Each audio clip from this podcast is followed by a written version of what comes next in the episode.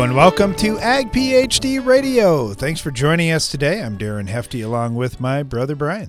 Yeah, so today on the show, we're going to talk a little about canola production, but we're going to get into a lot of other things as well, including the Ag PhD mailbag here in just a minute.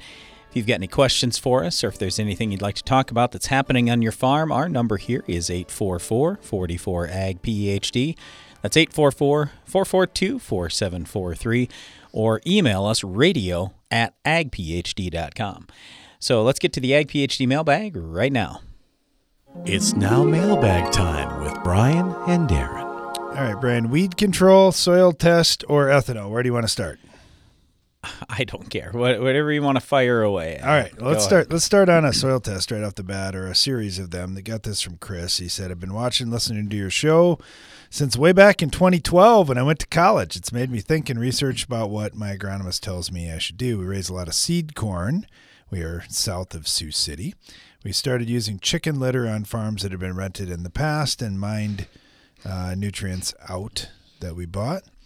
We started doing this in 2017. I took my P1 up a little. My P2 is now very high, but still a low P1. Trying to figure out the best option for my high pH and what would be tying up my phosphorus. Everybody's definition of high and very high will vary. Mine is not that you are very high on your P2. You're around 100, uh, maybe just a little bit over for P2. So to me, a 100 on P1 is actually what I'm shooting for.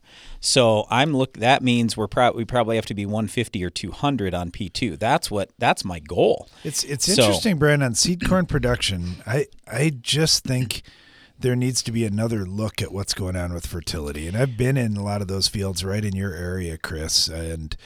I, I just question about some of the fertility recommendations that we shouldn't be doing a little bit more.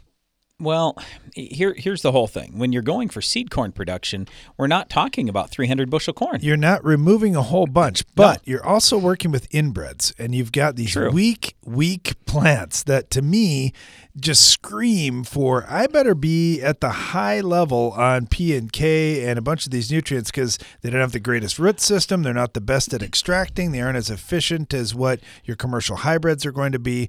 I don't know. I know there have been plenty of fertility tests on seed corn done in the past.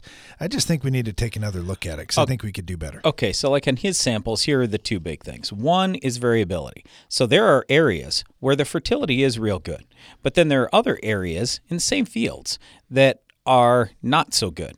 Just for example, he'll be up to six or seven on base saturation potassium in some spots, and that's that's great. But then also just right near that, it might be four or three or whatever. So I, I am just saying, I, I would try to even those things out a little bit. That's the first thing I see. The second thing is the pH is high. Now don't feel like, hey, I have a high pH. There's just nothing I can do. There is there are things that you can do. First thing that I'm always thinking about, and especially in this this ground that's medium to heavy, is we got to make sure that the drainage is good. So as long as you have a good amount of tile there, uh, and for both Darren and me, we've spent a lot of time in that area where Chris is from. Make sure you have great tile. If you've got the tile situation taken care of, excellent. Now we move on to the next thing. And that next thing is all right, if I want to lower that pH, I'm thinking about sulfur and your sulfur levels are bad right now. So when you're picking sulfur sources, that's going to lean me toward picking uh, elemental sulfur rather than the sulfate form. Because when you have elemental sulfur and you have great drainage, now over time you will have some hydrogen created out there. You will you will acidify the soil just slightly. I'm not saying that you're going to go nuts on this and you, you don't need to put on a thousand pounds of elemental sulfur or anything. But if you're putting on 50 or 100 pounds of elemental sulfur, yeah, a um, lot of every, that ground is really flat. Yep. I think the drainage is a little questionable in some of those yep. areas. Yep. And you know, and the other thing with seed corn production is you get a lot of compaction that you got to deal with. Right now, and that could be car- causing part of the problem with lack of phosphorus availability as well. So I would be using starter fertilizer on the phosphorus end of things. I'm going to continue trying to work on getting the pH a little bit lower, and I think over time things will get better. But just keep putting phosphorus on and keep working on potassium where you actually need it. So anything less than a 6 or a 7 base saturation K for that inbred production is super important. Oh, last things micronutrients. Your zinc levels are very low, but then I don't have readings for manganese, iron, copper, boron. Keep in mind that it's not just potassium when we talk about the standability and you know when it's inbreds, they're weak like Darren said. It's also manganese and copper. Those are huge for that stalk quality.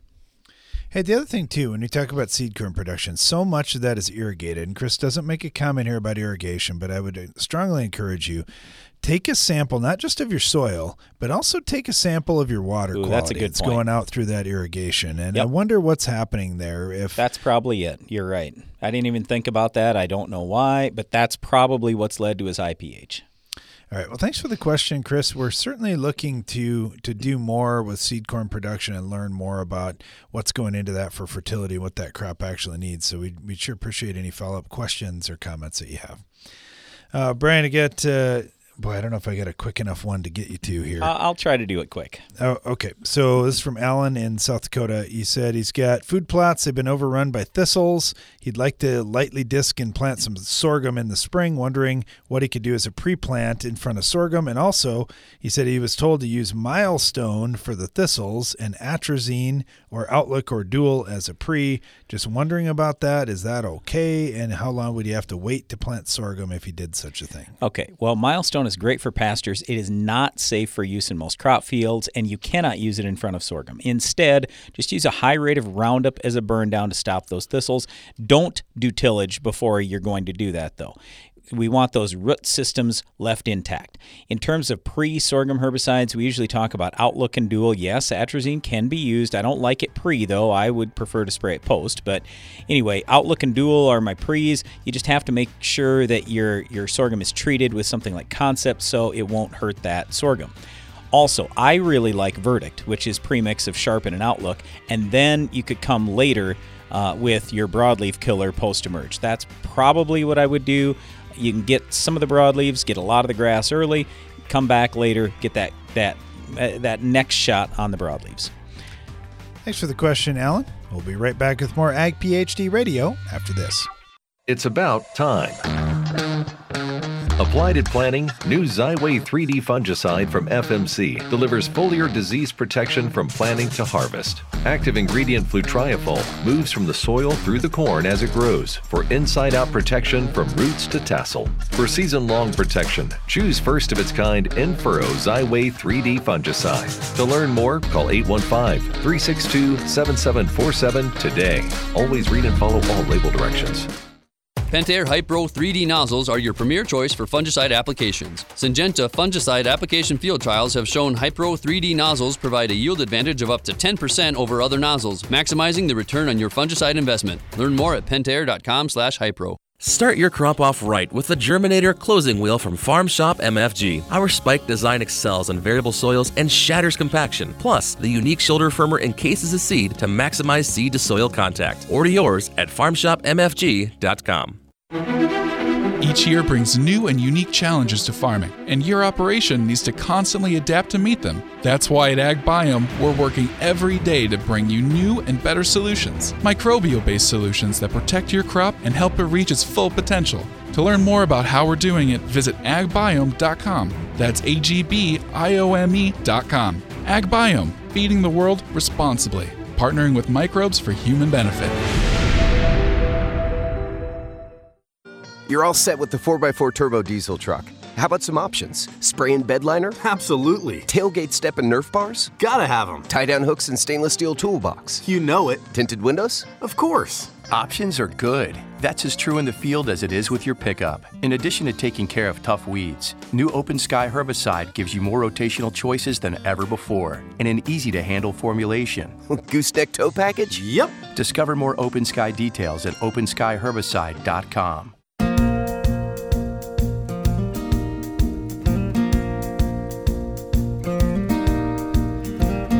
Back. You're listening to Ag PhD Radio. Thanks for joining us today. We're going to talk a little about canola production. We get a lot of questions about pretty much about every crop I can think of, and one of them that we've gotten quite a bit of feedback on has been canola. A lot of growers interested in this. I know in Canada, we get a lot of interest about canola, a lot of questions, and, and even across the United States too. So we're talking canola today. We're also taking your calls and agronomic questions at 844 44 Ag PhD. Got Tony on with us right now out in Montana, and Tony's got a pretty cool looking website too. That if you get a chance, uh, when when you hear Tony speak a little bit, you may be interested in checking out what he's doing on his farm. Uh, Tony, is that okay to promote your website a little bit? Yeah, go for it. It's fastagmontana.com fastagmontana.com. You can find them on YouTube as well. I, I, do think, though, that it's pretty good to get out as much information as we can and try and connect with people that aren't on the farm. And when they can see how we're doing it and how much we care about the land and our crops and, and everything that's going on around our farms, it's important. So, Tony, when you look at canola, how big a deal is that in your rotation? And why did you get started growing that crop? Uh, it's about 25 to uh, 25% to maybe a third of our crop. Um, kind of just depends on the year and our rotation throughout the whole farm, but really like to, you know, get it over every acre at least every four years. Yeah, that's interesting. Is it something just to rotate out of the cereals, or has this been a primary moneymaker for you? Um, it's it's one it's hit or miss in our area. We're a little drier. Uh, we really like the you know really don't have any other option for a Roundup Ready or a Liberty crop for different chemical rotation around here. So that's a big one for us. And then it just you know gives us that flexibility on different modes of action. But uh, some years it'll out yield our wheat acres. You know, if we're next to uh, next door neighbor fields and fields that way. Some years it's just a whole disaster because we got too hot during flowering and and then we're just kind of hoping to break even. So yeah, it was just typical talk- farm problems, right? yes, yes. I was talking to a, a, soybean breeder just the other day in the south, and he said, "Oh man, we got so many more challenges down here." And I said, "No, we've got we've got early frost, we've got late frost. You really can't manage around those very well. They just come and and also, you know, you look at the conditions in Montana. You don't often think about it, but it can get hot and awfully dry, and it can also be really yep. cold. So a lot of lot of challenge there." Yeah, July 4th is usually full bloom for us and we could have 100 degrees on July 4th, or we could have 70 degrees. You know, it's just year to year is so different for that flowering season. So, put a bunch of different crops in and hope one of them hits, right? Exactly. Exactly. Now you mentioned this. Uh, you don't really have a good Roundup Ready or Liberty Link option, and this canola really brings that to the farm. What are you going after? Are you going after jointed goat grass? Are you going after cheatgrass? What What's the tough weed that you like to take out with this? Um, it's you know, buckwheat is wild buckwheat's one we deal with a lot in our pulses. Um, like Panther and some of these now are really helping with that. But in the past, you might have just a wreck in your pulses with buckwheat, and then wheat you have lots of options. But then if you wanted some sort of a broadleaf or oilseed, there's not not great options. So you know, being able to do a roundup early where that's small, we have no problem killing it. Plus, you throw some stinger in there you really really have some good options to clean up these fields. Sure. Uh, okay, one other question. Let me shift back to your online presence. What kind of feedback do you get from your website and your YouTube channel and, and all of your outreach there? Is it mostly farmers uh, that are that are getting back to you? Is it non-farmers? Are you targeting anyone? Um, it, it's kind of. I mean, it's probably majority farmers. I do get a lot of. The, I grew up on a farm, or I helped grandpa in high school, and you know, truck drivers. There, I mean, there's kind of a little bit of everything out there, but it's really hard to pinpoint exactly who it is. I can go back and look at you know age groups, but that's about it. Yeah, it's always interesting to see who's who's checking things out. But you know, honestly, everybody out there needs to learn a little bit more. And even for me, farming where I farm, I I like seeing what's going on in Montana and what what different challenges you guys are facing, and try and learn from me as much as I can. Uh, Tony, thank you so much. Yep. Thanks for being on. Thanks for talking about what's going on in your farm. Thanks for sharing everything online that you are as well too. You bet. Thanks for having me. You bet. Let's head over to North Dakota. Got Pat Murphy with us. He's the president of the U.S. Canola Growers Association and Northern Canola Growers Association. Uh, Pat, thank you so much. Really appreciate having you on. Hey, thank you. Thanks for inviting me. You bet. Okay, so we're talking canola today, and I I just always find it interesting. Whenever I talk to anyone from North Dakota, I'm like, okay, what's what are the acre? How are the acres going to sort out this year? Because, but you have a lot of crops that you can choose from up there. We really do, yeah, we really do. You know, uh, canola's been a big crop, and uh, you know, there's a lot of soybeans moving in, and and certain producers are growing corn and having success, and and uh, wheat's been good. So I mean, the, the guys have a lot of a lot of choices. So it, it's kind of a nice nice problem to have up here, really. And and, and uh, I think for the most part, we probably on our farm we probably we probably like to grow about a fourth canola and then maybe half wheat, and then see what what we want to do with that other fourth, and, and uh, see what we can make work. Sometimes pulses seem to work, and sometimes soybeans will work, and then you know we'll just see what happens. But we we do have a lot of choices, so. Yeah, it keeps things interesting for sure. So, talk to us a little about canola. Where the canola that's grown in North Dakota, where does it end up? Is is it getting processed for for different uses here? Is it getting exported? Uh, well, I, the net effect on canola naturally is that we we're a net. The United States is a net importer of canola. Uh, most of the canola grown in our area, which is in the in the Minot area and Northwest, is is either going into the crush plants in Velva, or there's some in uh, Hallock, Minnesota, and there's one down in Enderlin. And uh, and then one thing that's been a market for us, uh, and I guess I've, I've kind of noticed it is is our local elevator has been shipping out to the Viterra plant in uh, Warden, Washington, and they're they're buying a lot of canola out of this area too. So yeah, it's it's uh it it's going pretty well. I think I think you know naturally uh, we're importing canola from Canada. As, you know, it's part of our uh, part of our needs in the U.S. because our needs have been growing pretty steady, and and uh, so it's, it's it's been it's been going pretty well for the most part. So. What do you find the challenges being in your geography growing canola and being successful getting high yields? Well, you know, we we shoot like the gentleman before you. We like we like to shoot if we can get it seeded early um, we've kind of on our farm and, and generally in the area, we've kind of backed off from from getting out there and trying to seed it in late April, mid-April. Uh, we end up with a lot of cool soil temps, and there's nothing wrong with getting it seeded. Then the problem we're encountering, and I think most people are, is uh, our uh, our flea beetle seed treatment is wearing off before the canola gets big enough to fight them off.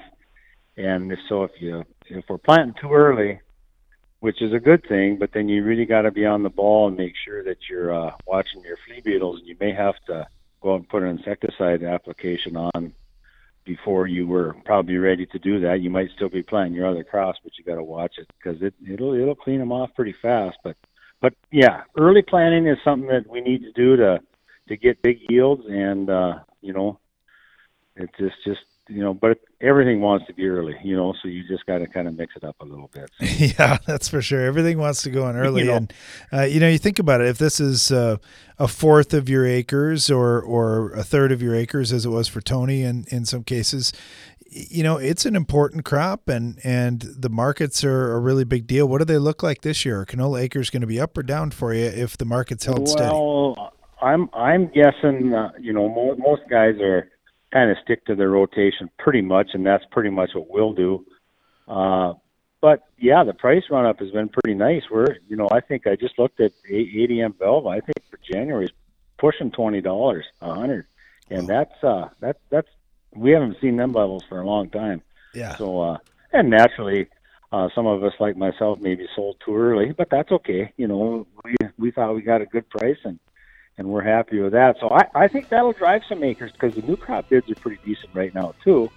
So, um, you know, I'm thinking acres will probably be up, but you know, not not maybe as drastic as a guy might think, because guys do want to stick to their rotations. Sure. And sure. then, you know, one thing that's probably working against us a bit right now, if you if you had any pessimism at all, and that you really shouldn't because it's just that time of year. We're we're we're extremely dry. Yeah, the dry weather is certainly challenging this year.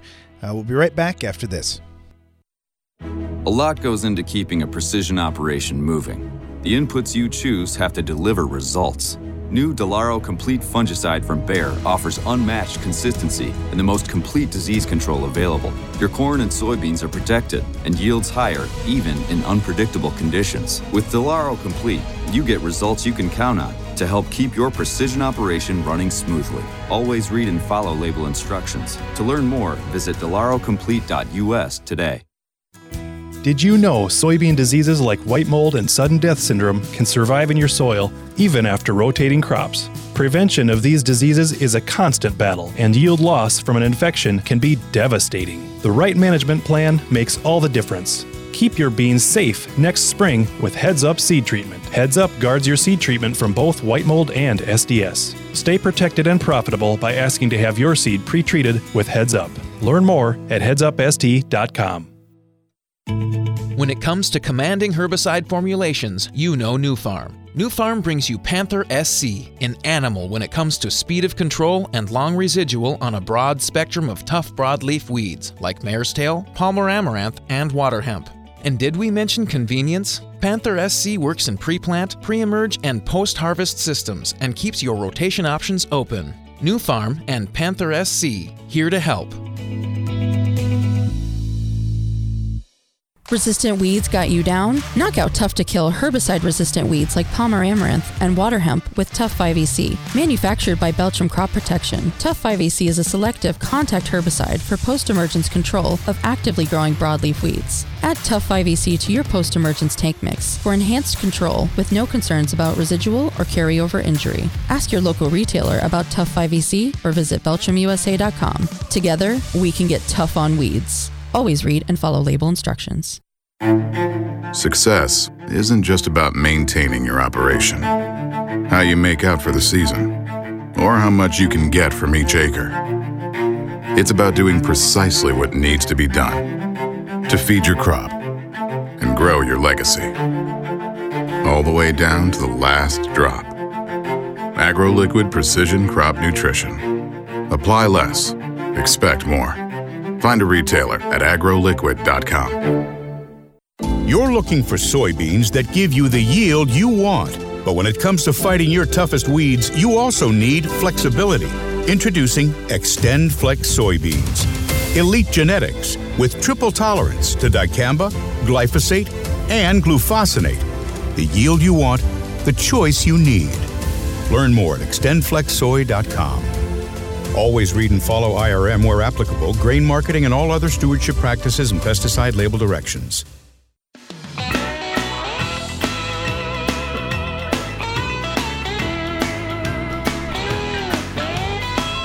Welcome back. You're listening to Ag PhD Radio. Thanks for joining us today. We're talking about canola production. Also, taking your calls and agronomic questions at 844 44 Ag PhD. All right, we uh, we kind of got a view from Montana and North Dakota. Let's head out to Idaho. We got Ray with us right now. Raymond, how you doing today? Doing well. How are you doing? Good, good. All right, we were talking with Tony up in Montana, and he was talking about how important it is having that canola as a rotational tool, and he could do some weed control if he used the Roundup Ready or the Liberty Link version. Uh, where does canola fit into your operation?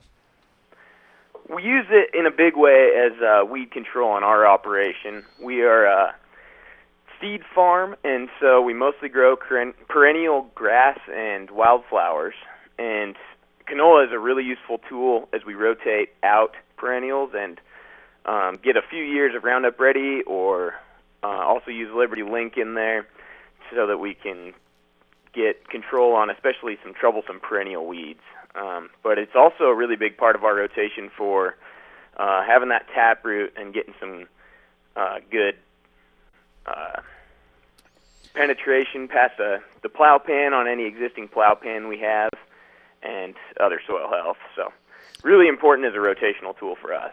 Hey, talk about growing perennial grasses and wildflowers. What are your weed control options like there? I know you talk about Roundup and Liberty as being used to clean things up, and they certainly can do that. I was just thinking, wow, and they don't have any residual either, so it's not going to ding up your perennial grasses the next thing you're growing. Yeah, so um, we actually are pretty limited on our grass seed production. Um, we do quite a bit of turf grass, and so um, there is some uh, plant back issues that you got to worry about with some of the soil active uh, stuff that we'll do for um, or annual annual broadleaf weeds especially, but uh, we're we're pretty limited on what what we can do, especially on the native grasses. There's just not a lot labeled for them chemically, and so starting out with a clean slate is really important. And so that's that's where the canola really shines for us. Yeah, it's a pretty neat market what you're doing out there. Where does your product go to then when you're growing uh, seed grasses and wildflowers? Are you shipping worldwide? The turf grasses go worldwide. Um, a majority of the world's Kentucky bluegrass is actually grown in the Pacific Northwest, and so we're shipping uh, all over the United States, Europe, China, Canada.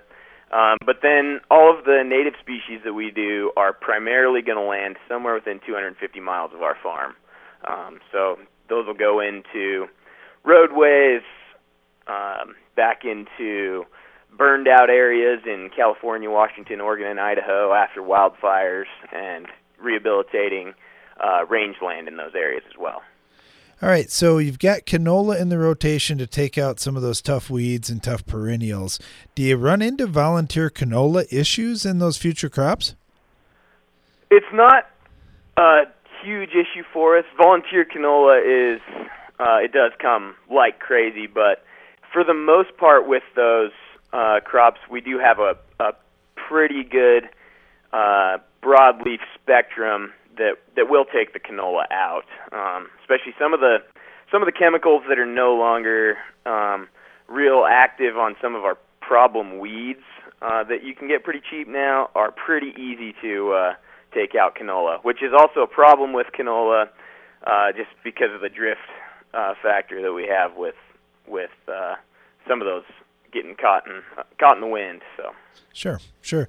All right, where you're at in Idaho, are, is your farm entirely dry land, or are you irrigated where you're at? We're entirely dry land. We're uh, for about 3,000 feet elevation, and we have about a 22 to 25 inch rainfall average. So it's pretty good, pretty good dry land farming. Yeah, absolutely. Absolutely. Well, okay, so when you're looking at canola then, how about fertility? Are you saving most of that fertility work that you do for your grass rotation or are you putting fertility out in the canola crop too? We're putting quite a bit of fertility out on the canola crop too. Canola really likes uh, to have quite a bit of especially nitrogen to it and so um, a, a really good candidate for where we might go to uh, canola is somewhere that we've been putting a lot of nitrogen in the past, like a bluegrass field production. Um, hopefully, have a little bit left over, and then uh, we could even go to something that we will be wanting fertilizer uh, higher in the future. We don't do as much fertilizing as we used to. We've gone almost completely uh, no-till, um, and so we're getting that higher organic matter and being able to cut back on on the fertilizer for most of our crops. And so uh, we are able to utilize some that isn't used by each crop. Sure, sure. All right. So the canola you're growing is it winter canola? Is it spring planted stuff? We actually grow both. We'll do winter and spring canola here. Um, it kind of depends on the goal of the rotation. Winter canola works really good if you need to uh, take a two years to get like say a bluegrass out. Um, you can spray the bluegrass out in the fall and then maybe till it out in the spring, maintain that tillage through the through the summer um, to to really make sure it doesn't come back because it it tends to want to, and then you can uh, do the the fall canola following that as a plant in late August, early September. We've kind of gotten away from that on our farm with the going to full no-till, and so when we use canola, we on our operation are generally going just a spring, and then sometimes if we're really after weed control, we'll go two years in a row or a canola wheat canola rotation. Very interesting. Very interesting. So, what kind of growing season did you have in 2020 in your part of Idaho? Uh, our growing season was actually pretty good this year. It was a little bit longer than normal. We had snow um, coming off in early April, and we were able to get quite a bit of uh, field work done in April. Got the canola planted in April, which was really good for the crop, give it a, a good jump start, and then we had some pretty dry weather through the end of April and all through May, and big rains throughout June and early July, which was really good for all of our crops. Really uh, helped the canola bloom and maintain that bloom. The only problem is that those late rains brought some hailstorms, which shattered out a bunch or uh, knocked off the tops of the canola on a bunch of guys. So that was a little bit uh, difficult for us, but it was pretty localized damage. One last question for you now on the native grass production. I have to imagine this was a high demand year for you with all the wildfires. It was uh, actually kind of a medium demand year. We were actually expecting a lot more demand. I think that one of the problems is there was a lot of money at the state uh, level that didn't come in in tax revenues, and also that Oh, was getting sure. spent on other stuff. And so I think that next year is probably going to be hopefully coming back a little better with with better tax revenues and hopefully less COVID related expenses. But we're kind of at the mercy of uh, whatever's in the government coffers on those ones. That's that's about where ninety percent of our uh, supply will go is Gotcha. some form of government. All right. Well, Raymond, thank you so much. Really appreciate talking about your operation a little bit. Thanks for, for the information on the canola as well, and, and good luck to you here. Thank you, thank you very much for having me. I appreciate it. Brian, uh, got a mailbag question, and I. Oh wait, wait! Before we Oh. get back to mailbag, let's finish up just talking about canola Sure. a little bit, since we only have a little bit of time before our, our last break here. I, I would just say this, you know, for Darren and me, we're kind of the weed of the week guys, so we get lots of questions about, well, how am I going to control these different weeds out there? And when we get to crops other than corn or soybeans or wheat, it just becomes a lot more challenging because you don't have near the herbicide options. And that's where it has been nice to have Clearfield canola, to have Liberty Link canola, to have Roundup Ready canola, because pre emerge, there's not a tremendous amount we're typically recommending. We just don't have all these options. So usually it's putting trifluralin down, and then we follow up with, like I say, if it's Roundup Ready, we're going Roundup. If it's Liberty Link, we're going Liberty. If it's Clearfield, we're going Beyond. And you know what? right there, that kind of summarizes most everything we talk about on a regular basis. Beyond that, I would say a lot of people are using clethodim post emerge for grass control or even potentially volunteer corn control. But yeah, it's it, is a little challenging when you start raising these crops. You've got to think about weed control because if you don't get the weed control taken care of, it doesn't matter all these other great things that you do. You just don't maximize production. All right, we are going to get back to your questions in the Ag PhD mailbag coming up next. You need a powerful herbicide to fight the war on weeds. Bellum is Rotam North America's mesotrione herbicide, and it fights against the annual broadleaf weeds attacking your cornfields. Winning this battle means higher yields, lower cost to you, and maximized profitability. For long-lasting residual weed control, check out Evinco, Vilify, and our newest mix, Rixa. For application, flexibility, and season-long control, that's Evinco, Vilify, and Rixa, powered by Bellum. For more information, visit bellumherbicide.com. That's B-E-L-L-U-M herbicide.com. I'll take predictability where I can get it. With their CropWise seed selector, NK Seeds combines local knowledge and local data to show me where their seed fits. and even where it doesn't. Because out here, predictability is hard to come by, and success matters. Find your seed at nkseeds.com.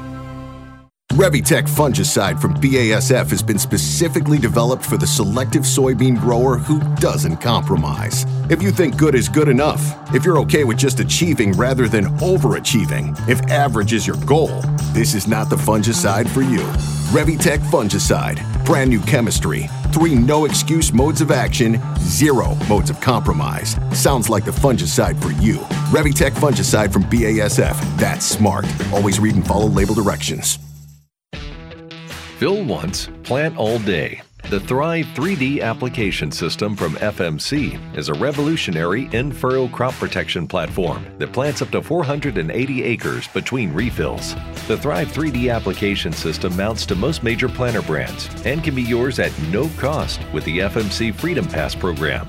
To learn more, call 815 362 7747 today. Always read and follow all label directions. Want to cut production costs without losing yield? Brian Ryberg from Buffalo Lake, Minnesota has done just that. Here's his story. We began using a soil warrior on our farm the fall of 2014. We've seen many benefits from better water infiltration, a lot less hours on equipment, fuel, able to reduce our fertilizer side. So it's really simplified our operation. See what makes Soil Warrior different and better at soilwarrior.com. Give your corn a strong defense against stress throughout the season with MycoApply Endoprime SC. MycoApply Endoprime SC uses four specially selected species of mycorrhizal fungi to protect your crop against stress. That means more access to water and key micronutrients while building a healthy soil structure for stronger crops for years to come. Stronger corn starts beneath the surface. Learn more about MycoApply Endoprime SC at endoprimecorn.com. Always read and follow label instructions.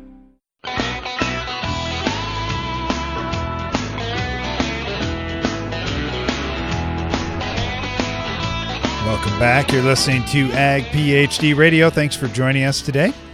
I'm going to dive back into the Ag PhD mailbag here. And one of the big topics right now has been all the rebate programs that are out there. And certainly, Bayer had the biggest one ever last year. And they've got a huge program again this year. Corteva's got a huge program. Just there's a ton of them out there, and it affects a lot of products. So we're getting a lot of questions about that. Doug has one though. He said "Bayer still has not sent me my 2020 rebate. It's kind of a joke. Just lower the price. We know that the rebate is already added into the price up front anyway, so just give us the money up front. Not exactly. And here's the way that I look at this whole thing. If there are just straight out rebates, then yes, it basically is added in up front. And I would, I, I mean, I'm a farmer too, and I'd way rather have the money up front. But what Bayer did is they basically tied products in, and the more products you bought, the more dollars you got. So they're really trying to incentivize you and me to buy more of their products that way. And when the rebates net their products out less than any of the generic options out there, um, that's way above and beyond what they've ever done before. Okay, so I'm not trying to justify any companies, rebate programs, or anything else. I'm just explaining the reasons why they do it and what the logic is behind the whole thing. And all I really care about at the end of the day, for me and my farm, is getting a lower price for the very best stuff I can possibly get. So it's it works out for me agronomically and economically, and I'm sure you would like the same thing. With Bayer's program, the way they set this up is also something I don't like, and that's where basically you, the farmer, have to go log in and get your money pulled back out. So the reason why they haven't sent you your money could be that you haven't requested your money. And that's unlike the typical programs in the past where the retailer submits something and then, in effect, requests your money for you. They wouldn't allow retailers to do that with this new program. That's the part that I am very much opposed to because now, as a farmer, I got to go log in. I, I just did it the other day for the Bayer thing, by the way. And it wasn't even me. I just told my uh, guy that I was working with, my agronomist that I'm working with on the thing, I said, hey, take care of this for me. Here, log into my account. Here's my stuff, and just get the check sent. And within about two minutes, I had an email saying, oh, check's on the way now.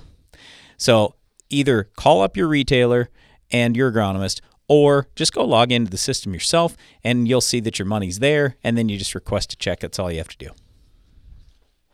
All right, thanks for the question. We really appreciate that. Yeah, it is it is a big deal because this time of year, as you're looking at crop input pricing and that type of thing, those rebates are are huge this year. Thanks Yep. for the question.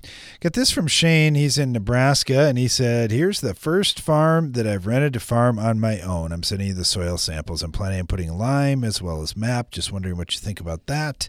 And any other considerations you might have. First of all, Shane, congratulations. That's awesome. I'm really happy for you that, that you're getting to do this thing. And Yeah, I know. On some of the rented ground, and I didn't look through all the samples. I just passed them on to Brian, but I know there there are some challenges there anytime you're renting ground and and how much can you invest.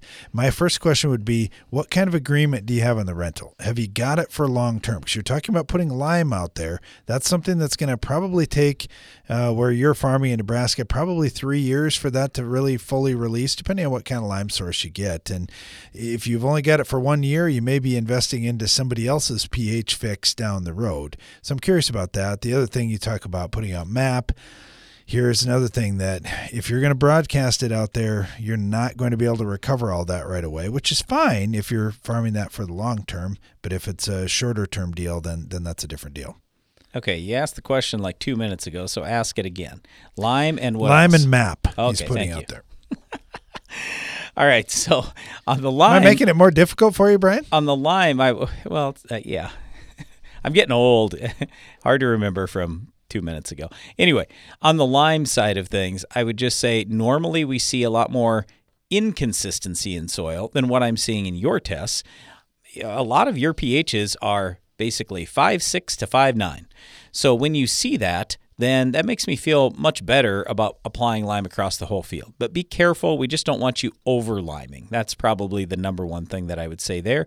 But yes, lime's obviously going to help. And on the MAP or DAP, whatever you choose to use, like on our farm this year, by the way, there was a phosphorus shortage. We weren't able to get MAP, we were able to get DAP. So, not my favorite in our soils that are a little on the high pH side. I prefer MAP in those cases. Uh, but for you, it doesn't make any difference. MAP or DAP, whatever it is, but get more phosphorus out there. And then also use a starter phosphorus too. So it's great to build up your overall soil levels, but it's also important to feed that plant early on. When the soils are cold, phosphorus usually isn't very available. So we like to use a low salt starter uh, in addition to whatever we're doing on the broadcast side or on the strip till side. But yeah, I mean, he's two or three parts per million on phosphorus. You need a lot. I, I'll be honest with you, my goal on P1 phosphorus is 100, and I want a minimum of 50 or 70. So we're, we're obviously a long ways from that. And that part is slightly variable. You've got a few that are 30 to 40, but then a lot of them are two or four. So, got a lot of work to do on that phosphorus thing. Now, when you're renting ground, especially when you're young and you don't have lots of money behind you, then it is more important to band in those cases. So that's where I kind of come back to. If you want to do a little bit broadcast, fine, but I, I'm I'm I'm a big believer in strip till or putting a, a, quite a bit on with the planter. Just make sure you don't put too much on right in furrow. You might have to go two by two with some of it because you definitely need phosphorus. And by the way, you definitely need zinc and sulfur as well. Those two nutrients very very low. The zinc you're at like 0.5 parts per million. So that's hurting your yield right now and your sulfur you're 10 parts per million or less on most samples. That's also hurting your yield today. So yeah, on rented ground, I sure like banding fertilizer. I I like doing things that way and try and extract as much as you can. Just yeah, you have to see what you do. Like I say, I don't know what your arrangement is. Maybe maybe you're farming your dad's ground and he's only going to rent it to you forever, and you can just do all kinds of long term things. I hope you can. Thanks for the question. This one comes from Abdul. He said, "You guys were talking about foliar fertilizer. I'm wondering, can we can we construe that foliar is a substitute of conventional soil feeding of fertilizers, No. or is it something you do in addition?" in addition.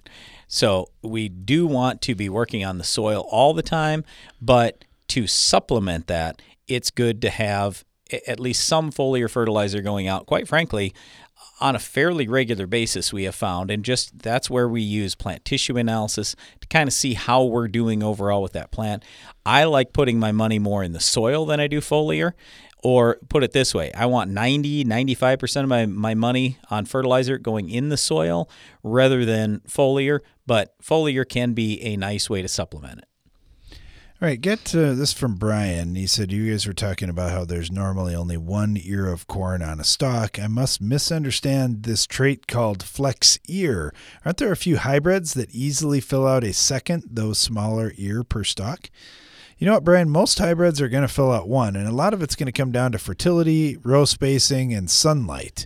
If you're getting tons of sunlight, like on the outside edge of the field, many times you'll see a double ear on that outside row or two, but once you get out into the field, you don't see it quite as often. Yeah, but explain what uh, flex ear does not mean it's going to flex to have more ears. It's to flex to size that one ear that you actually have. Yeah, a lot of hybrids. What you'll see is they'll they if they've got some degree of ear flex to them, they'll either flex how many kernels around the ear will have, or how many kernels long that ear will get. So, talking with corn breeders just recently here about some of the new hybrids that are coming out for the 2022 growing season and what they're seeing in the research this year, and yeah, have some that just really big around ears, 20 kernels around, 22 kernels around, and so forth, and and others that only make 14 around and out yield them. And you know, you talk about that. Well, wait a minute. I thought uh, this had 22 around. How did it not beat the one with 14 around? And they said, well, there's a lot of different ways you can flex. You can flex for kernel depth, you can flex for kernel length, all those kinds of things. So yeah, there's there's a lot of things that go into having those flex ear type products, and most of the time, it's not putting on a second ear. I got another question I want to get to right after the break. This one's coming from Murray up in Ontario. He said Brian was talking about renewable fuels last month, and he made two statements that seem to contradict each other. We'll get into that just a little bit more and tackle more of your questions right after this.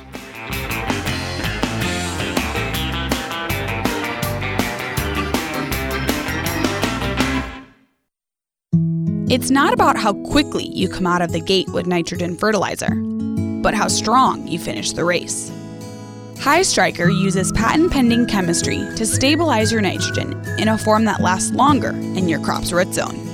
Because for high yields, your nitrogen must last longer, so you can finish the season stronger.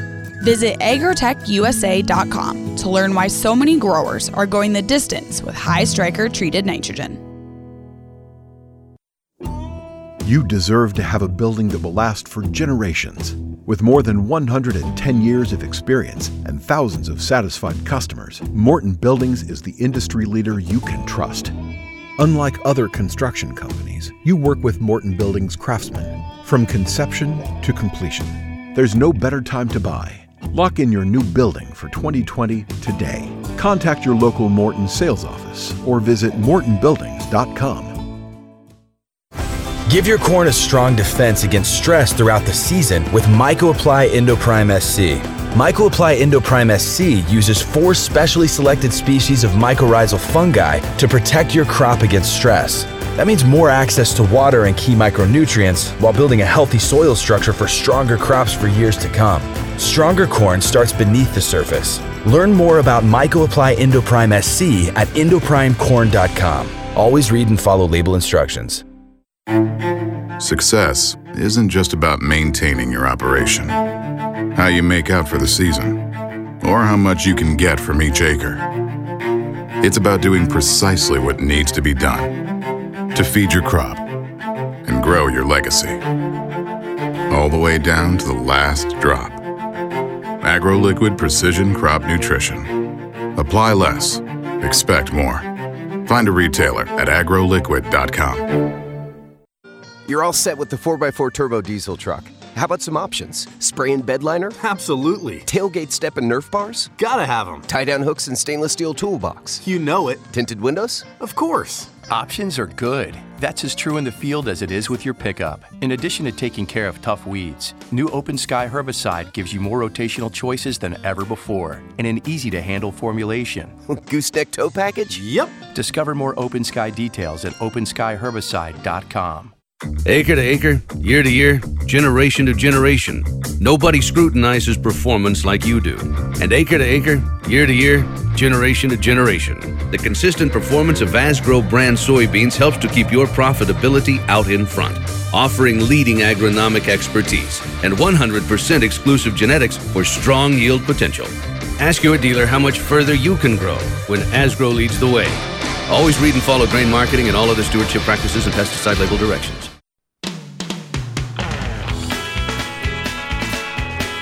Welcome back. You're listening to Ag PhD Radio. We're right in the middle of the Ag PhD mailbag time. We still have we still have time for your call yet on today's show at 844 44 Ag PhD. Also, you can send us an email, radio at agphd.com. That's exactly what Murray did up in Ontario. And I talked about this just a little bit before the break. Uh, Murray said Brian made a couple of contradicting statements, so I just want to get to this. He said, I listened to your podcast many times on ethanol and renewable fuels. It aired on November 5th, if anyone wants to check that out on the podcast. Jeff Broin spoke about how without biofuels, using 40% of the corn crop and 20% of the soybean crop, we wouldn't have seen the good crop prices that we did in the 2000s. Brian then mentioned the fact that it's not a food versus fuel issue, which has me confused. How did the bio industry use that much supply up and not have it removed from food supply? Now, I do understand that the byproducts of the biofuel production are used as livestock feed, as DDGs. Yes. But doesn't there have to be a reduction in the supply of feed grains to cause the market price to increase? I'm very much in favor of biofuels. Just seems to be a contradiction between these two statements. Okay, and here's what I say every single time this food versus fuel thing comes up. With corn ethanol, they are only taking out the starch. They leave the nutrients in. That gets fed to the livestock. So basically, you've got all this protein, all these nutrients that are fed to the livestock. And so now, what a person could do if they want to simply replace that starch, if you just need more starch in that diet for the livestock. So, in other, again, the only thing that came out when they, they were making ethanol, you can simply take roughage. You can take, uh, let's say it's residue that's left out in your field, like corn stalks or whatever. Very easy to replace that starch. So, to take corn stalks and make ethanol out of it, very hard to do, not cost effective. It would have to be government subsidized, and no one wants government subsidies going to these fuels. By the way, government subsidies do go to oil today, which I think is ridiculous. But anyway, uh, when there are no government subsidies going to ethanol and there are to oil, something's wrong. But anyway, with the corn ethanol process, if you want to replace one and get back to 100%, literally everything we had to begin with, all you need to do is get some more starch back into the system. Very easy, very inexpensive to do if you chose to do it by adding some of those stalks that are just laying out stalks and, and leaves and everything that are laying out in your field after corn harvest. So that's the only point that I would make. And if you do not do that, then yes, of course, we have lowered the overall total feedstuffs that are going to the livestock. Okay. But I, I just, I, I do not run into a lot of farmers who say, yep, I love having all that residue after 250 bushel corn. That's fantastic. No most people say yeah i could i could live with a little less residue. And there are even a lot of the corn breeding companies that are trying to come up with shorter hybrids that produce less residue yet produce the same kind of yield. So anyway i that that was my whole point with the thing all right, Brian, got uh, some soil tests here sent from Troy in northeast Iowa. He said he's in a corn, corn, soybean rotation, raising 250, 275 bushel corn, okay. 75, 80 bushel beans. But his question is I've got single digit part per million manganese. And I know you've talked about don't put on too much manganese in one shot. So I'm wondering what you think. And I, I looked at the soil test, Brian, real quick. And where he's got the low manganese numbers, they're on DTPA tests. That's the extraction method used for that, which normally doesn't show up very high for manganese. It's it's nor a little different than the Mehlich. But the other thing that I noticed though is the pH is 7172 wherever he's got those low parts per million. On our farm, if we've got higher pHs, so above 6.5 for sure, we see lower part per million manganese show up on DTPA tests. So I wonder if he's got similar situation to what we've got. Yep, I know. I the the more I've looked at it and the more I've studied it over the last 10 years, the more I do not believe in the DTPA test for manganese. I, it doesn't correlate. Almost, and here's where I'm going with this. So, the last three years now, we have really looked close at yield versus soil test information. And there is a point for each nutrient or different nutrient ratios where basically things get better and things get worse. Okay, with manganese, uh, we find no correlation. Soil test to yield with the DTPA test. So now I'm interested to do that with the Mehlich test because I believe there is a correlation. And so, what I'm trying to say here is I don't believe your numbers. I don't believe the DTPA numbers for manganese. There may be manganese out in your field. It may not be available right now. It may not uh, show up here. I just don't know. So, if I was going to do some manganese, and we a lot of times do when we pick up new ground, we'll just uh, make sure we're throwing out 20 pounds of manganese sulfate or 50 pounds, something like that or we will use a little bit of manganese in the starter. I really like doing that on, on pretty much everything because manganese is very important for emergence. So I would look at it more that way, and then I would consider maybe running a, uh, a Mehlich 3 test. So we're going to start doing more with Mehlich 3 here this next year. We'll be talking about it more, a little bit more this winter, but definitely more as we go into next fall. All right, thanks for the questions. Really appreciate that. I got some more soil tests here, Brian, about a specific issue. This one's from Joe in East Central, or I'm sorry, from Michael in East Central Illinois. He said, I've got concerns about our high magnesium soils. Our base saturation tests are running 25 to 30%. We've got farms that are pattern tiled and still remain tight in nature. Now, from watching your show, one product that you've talked about using in these situations is gypsum, but our cost is really high, between 40 and $60 a ton, with uh, recommendations of using a ton or two tons per acre. Our, thought are, our thoughts are this How aggressive do we get on gypsum? Do we do we switch to something like pelletized gypsum that are even more expensive, but you can use lower rates? Uh, is there anything we could do now, spreading in the winter or spring ahead of next year's crop? We're strip till and 15 inch, or strip till corn and 15 inch no till soybeans. Okay, I would also take a look at elemental sulfur. You actually have a fair amount of calcium out there. Uh, let's see, it depends on the soil test. I'm looking at 1,800 parts per million, 2,500 parts per million of calcium. I don't. Oh yeah, I've got a. There are a whole bunch that are around 2,000 plus for parts per million on calcium. So where I'm going with this is if gypsum is too expensive, you could try a little bit if you want to. But if gypsum's too expensive, the way I look at it is you're low on sulfur right now anyway. So you're at five parts per million, nine parts per million. That's way too low. So getting sulfur out there, number one, is going to help your yield. And number two, you may flush some of that mag- magnesium out. If you can create magnesium sulfate, well, that's Epsom salt. That'll flush out of your soil. So you might actually find that using a little bit of elemental sulfur, and I'm not saying you have to get nuts, but use a little elemental sulfur, that actually could end up helping your yield in your particular case. So those would be the options. I'll also say when we talk about high magnesium levels, yes, it can hurt yield. And yes, would I like to have it lower? Sure. But it's not like the first thing.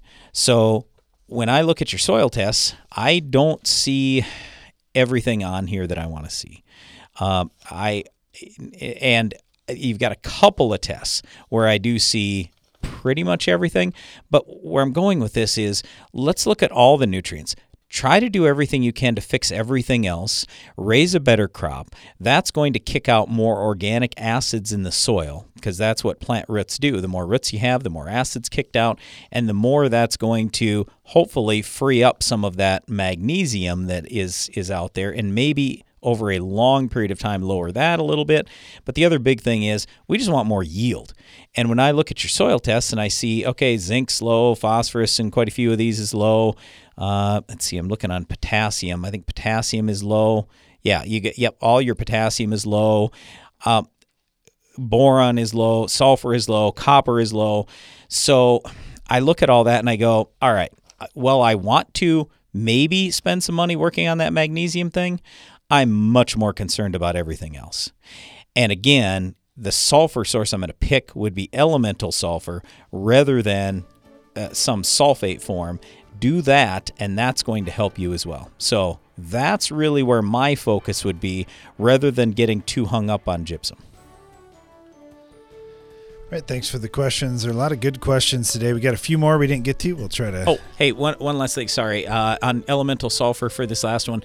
Don't go nuts. Don't put a thousand pounds out there. Just put a little bit out. We're not trying to dramatically lower pH. We just want to feed the crop. Sorry. All right, we didn't get to all the Ag PhD mailbag questions today. We'll try to get it, get those all caught up here later in the week. Thanks to thanks for listening to our show today. Be sure to join us again each weekday for more Ag PhD Radio.